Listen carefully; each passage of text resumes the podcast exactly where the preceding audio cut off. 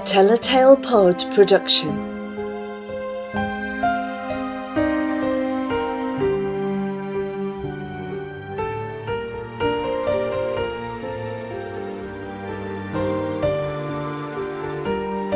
Blackberry Blue by Jamila Gavin.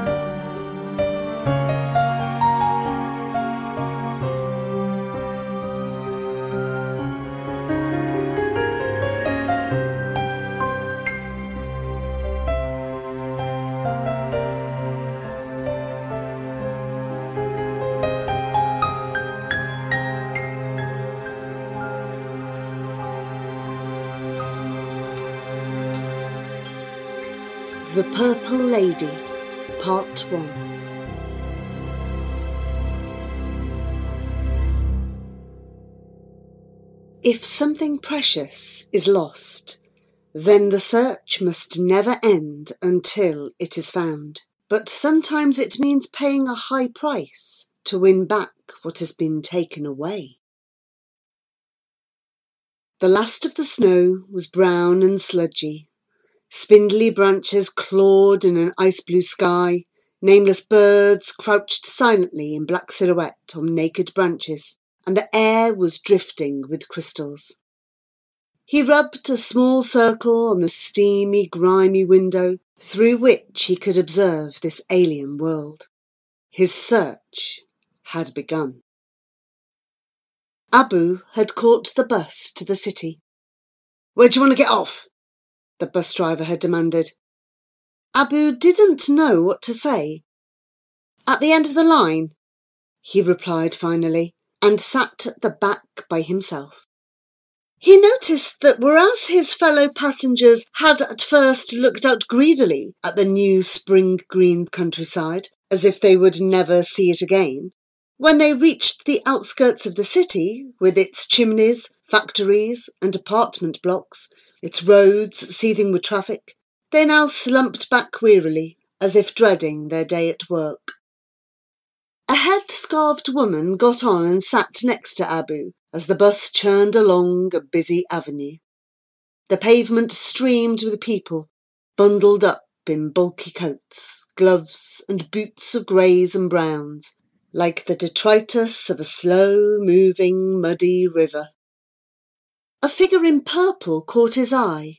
An indeterminate blur at first, visible then invisible amongst the heaving throng, rising and falling as if riding on the crest of a wave, coming closer. It could have been a mystical animal from a bestiary, for there was nothing but the swirl of a cloak of purple fur which enveloped the figure from head to foot, the face lost in the secretive depths of a hood. If anyone on the bus noticed, they didn't show it. On the contrary, they dropped their gaze, put on dark glasses, turned their heads away from the windows, and huddled closer together as if in earnest conversation.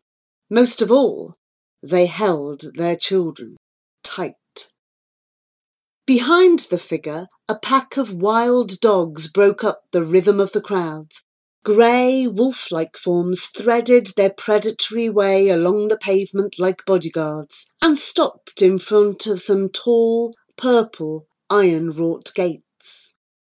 The figure paused, motionless, staring through the railings, its purple cloak quivering as if, like an alert animal, its fur was about to stand on end. Abu couldn't see anything on the other side, only a swirling mist that shrouded everything. But as the bus edged forward, Abu turned his head and saw a woman's hand emerge from the cloak. A thin, grey hound wound about her knees like a serpent.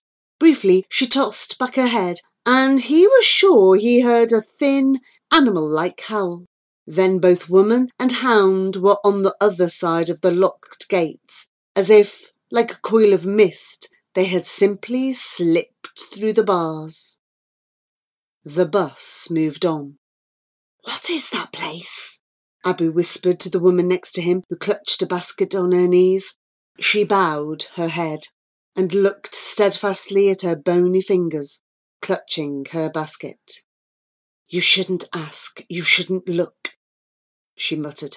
Don't you know what happens to anyone who catches the eye of the purple lady? Even to look into the eyes of her hands is to be damned. You mean these are the gates to the kingdom of the purple lady? Shh! The woman shuddered. You should never take this route into town. It is a cursed place. My daughter was kidnapped by the purple lady. Every week I take this bus and hope that maybe one day I'll see her again. But I'm a coward, she wept. Every time we're near those dreadful gates, I dare not look. Yet I know my daughter is somewhere inside those grounds.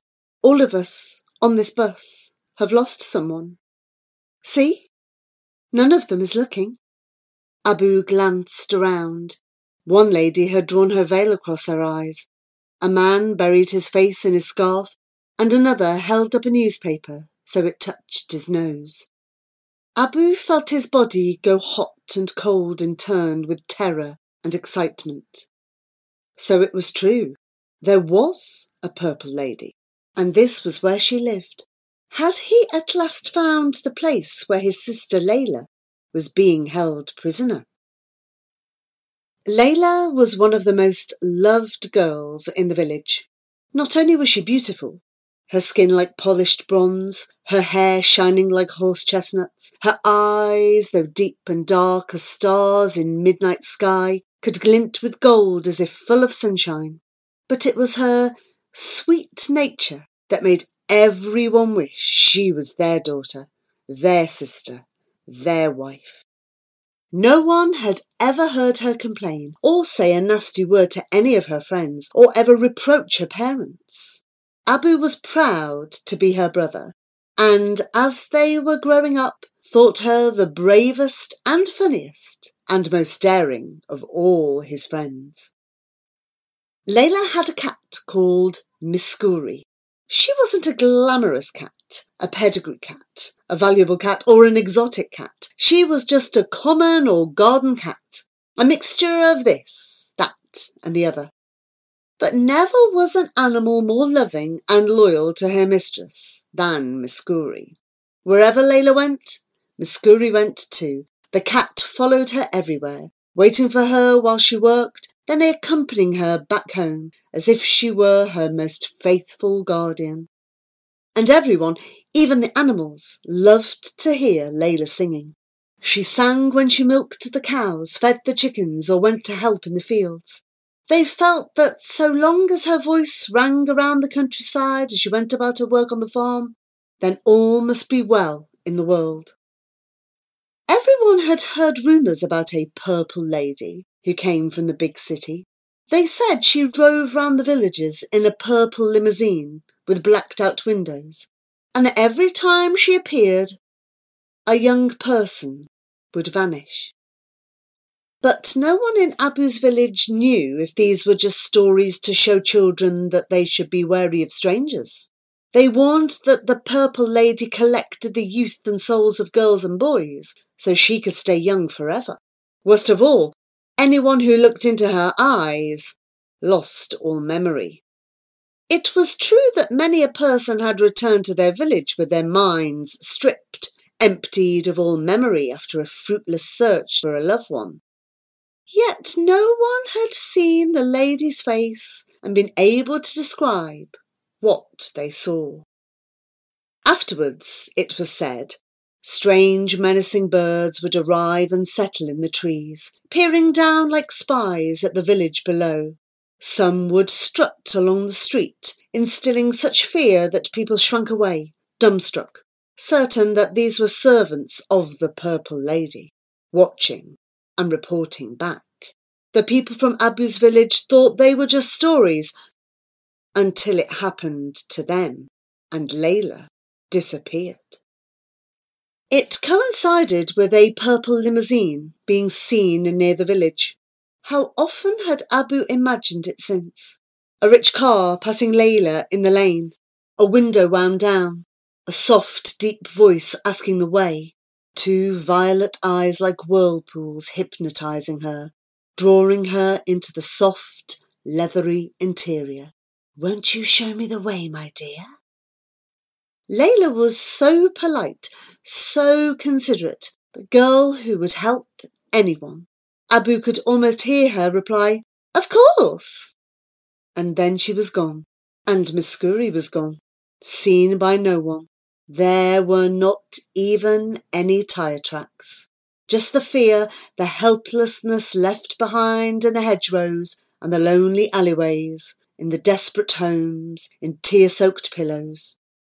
Soon after, a flock of rooks arrived and flew into the trees around the village, chattering their clipped rat-a-tat-tat, rat-a-tat-tat. I'm going to find her, Abu had promised his distraught parents. The day before he left home, he visited Dorcas, the oldest and wisest woman in his village. At first, she warned him not to even try to find his sister. How could he possibly overcome the power of the Purple Lady? But when she saw that he wasn't going to change his mind, she told Abu that she had an even older, wiser sister called Shasti, who lived in the city. Find her. She may be able to advise you. And she had passed an address into his hand. Stay on the bus until it reaches the end. Then follow the instructions. One by one, everyone got off the bus. It was moving away from the city centre now, the streetlights giving way to unlit roads and alleyways. It was night when finally it reached a huge garage and stopped. End of the line! cried the bus driver. Wearily, an elderly Sikh gentleman stepped carefully off the bus. Abu followed him. Can you tell me where? But the old man had already hurried away. Abu pulled out a torch and peered at the piece of paper with the address 3 Faraway Alley. He looked around for a sign, but there wasn't one, nor was there a single living soul to ask. He jumped, startled. Something furry was twining around his ankles. It was a cat. Oh, you gave me a fright! He bent down and gave a cry of astonishment when he saw a common or garden cat looking up at him with emerald eyes. Miss Miskouri? Is it you? Abu was overjoyed. He scooped her up and covered her with kisses. Miski, where's Layla? Is she here? Miskouri wriggled to be put down. She set off down the road, then stopped, looked around for Abu, then moved on again. He followed, his heart bursting with hope.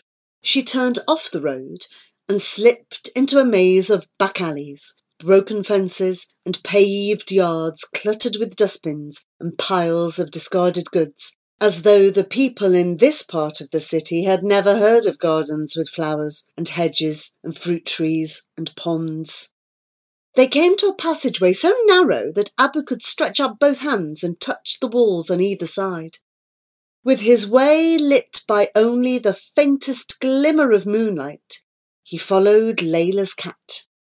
The alley abruptly ended at a brick wall. Abu halted, filled with despair. The cat leapt up, paused on top of the wall, and looked down at him her gleaming eyes seeming to say, Come on, follow me.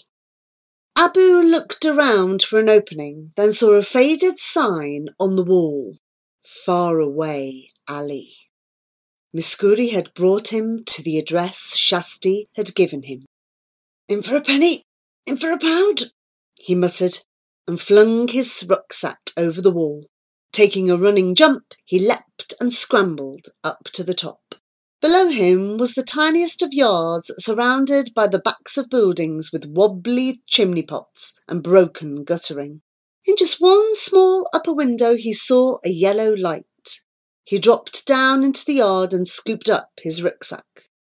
Miskouri was waiting at the foot of a narrow flight of stone steps ascending into the building. He followed her, it was pitch dark, and he would have seen nothing were it not for Miskouri's gleaming eyes showing the way.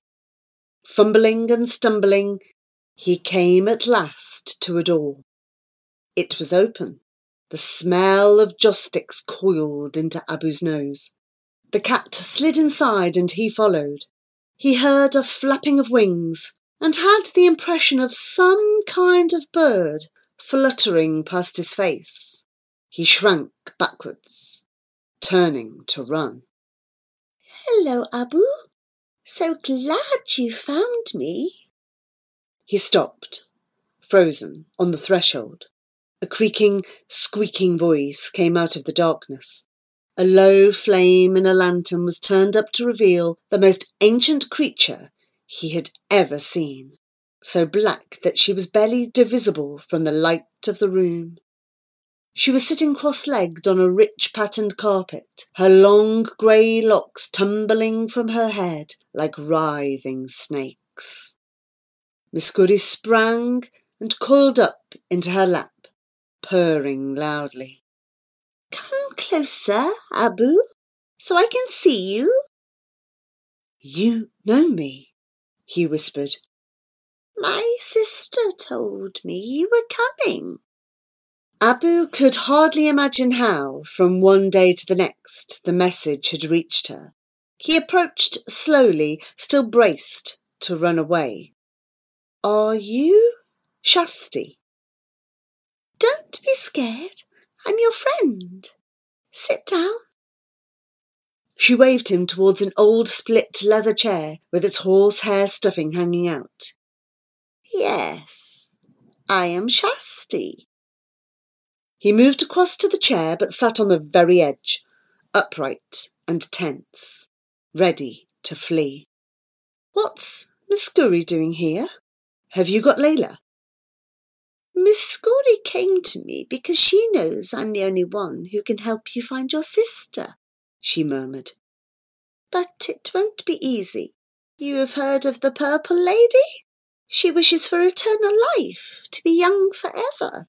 So she snatches away the young and the beautiful and strips them of their essence, their youth and their souls, and leaves their broken skeletons in the cave of bones. Abu wept to think of Layla in such a place. You will have to find the cave, and from a great pile collect every one of your sister's bones. Then you must find the well of eyes, identify which are Layla's, and keep them ready to put back in her sockets. You must cross the lake of reflections and assemble her on the far shore, but the lake is deadly. Beneath its surface lies the image snatcher, if even one bit of you is reflected on the surface, whether by sunlight or moonlight, the image snatcher will grab it. You will be dragged into the waters below, and that shall be the end of you. Abu shuddered at what Shasti had told him, and would have given up immediately if he had not remembered his parents' grief. Only he could save his sister from the Purple Lady. What must I do if I manage to put all of Layla's bones together and cross the Lake of Reflections? What then? he asked tearfully. You must enter the Amethyst Palace, where you will find Layla's soul. I don't know. I don't know. It seemed a terrible task, an impossible task. Abu leaned back, suddenly overwhelmed with despair. And what if I see the Purple Lady? Am I not doomed? I've heard she makes people look into her eyes, then steals their minds. How will I be able to stop myself? Won't she steal me too?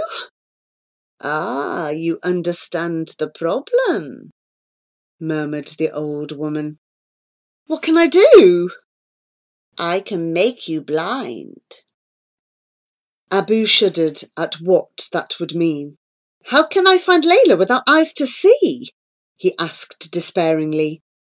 I can give you ointment, Shasti told him, which once you smear on your eyelids will make you blind for three days. The good thing is that your hearing will be as sharp as a bat's, your smell as keen as a fox, and your touch will be as sensitive as snowflakes. But there is one mixed blessing.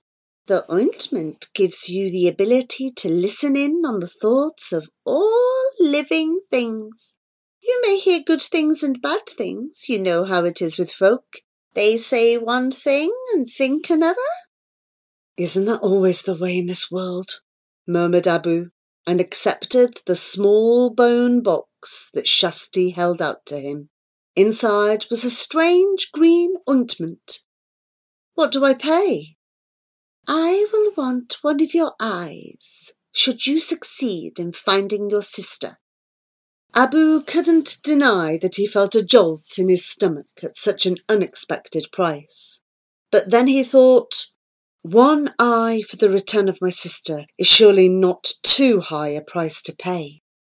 So he agreed and carefully slipped the bone box into his breast pocket.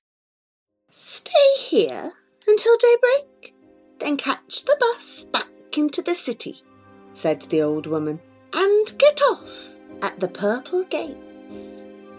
Shasti gave Abu a draught of sweet herbal tea. His body relaxed, and he slumped back into the chair and slept.